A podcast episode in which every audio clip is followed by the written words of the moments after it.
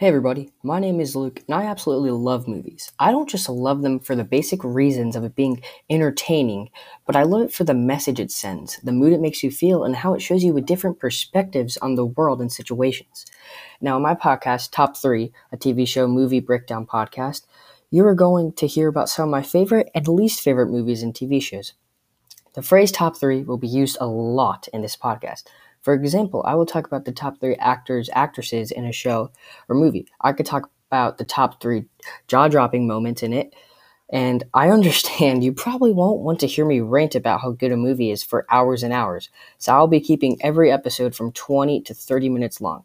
I'll try to make a minimum of two podcasts each week. I'm very excited for you to hear my thoughts and perspective on certain things, and I hope you are too. God bless.